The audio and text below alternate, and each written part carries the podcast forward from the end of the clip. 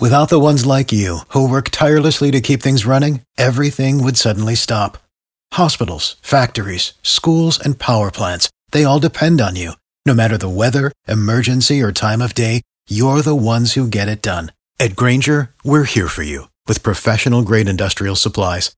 Count on real time product availability and fast delivery. Call clickgrainger.com or just stop by. Grainger for the ones who get it done. Evan Stair is a founder and president of Passenger Rail Oklahoma, a nonprofit advocacy group founded in 2001. The expansion plans are part of a program called Amtrak Connects US. And this, this plan looks at uh, potential passenger rail routes, and it's something that we worked on as Passenger Rail Oklahoma in the, the early 2000s.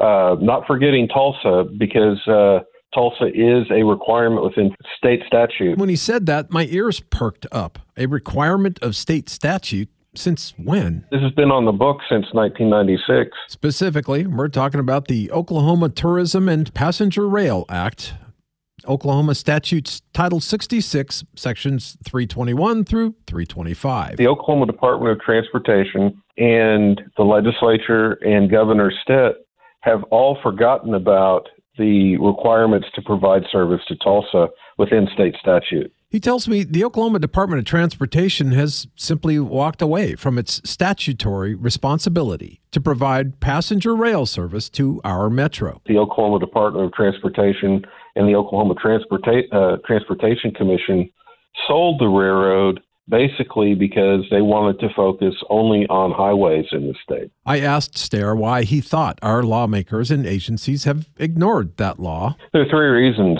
Uh, first is a, a lack of political support at the state capitol.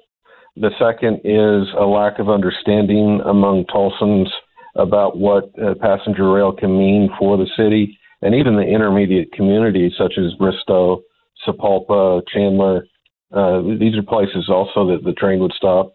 But also, uh, I think there's a an issue with the general public and not really holding their their uh, officials accountable at the state capitol. Perhaps most Tulsans just don't know what they're missing because, after all, Tulsa lost passenger rail service in uh, 19 71 with the coming of Amtrak. And until citizens hold lawmakers' feet to the fire, he says, we won't get it back. We receive, as Passenger Rail Oklahoma, all kinds of, of uh, pleas from uh, people in the general public. Please bring the, the, the train to Tulsa.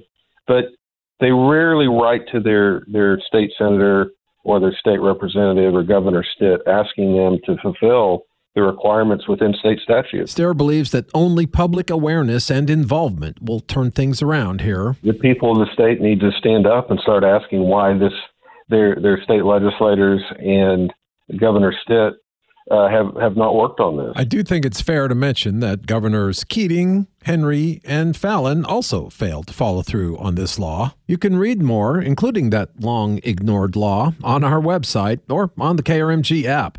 Russell Mills, 1023 KRMG, Tulsa's News and Talk.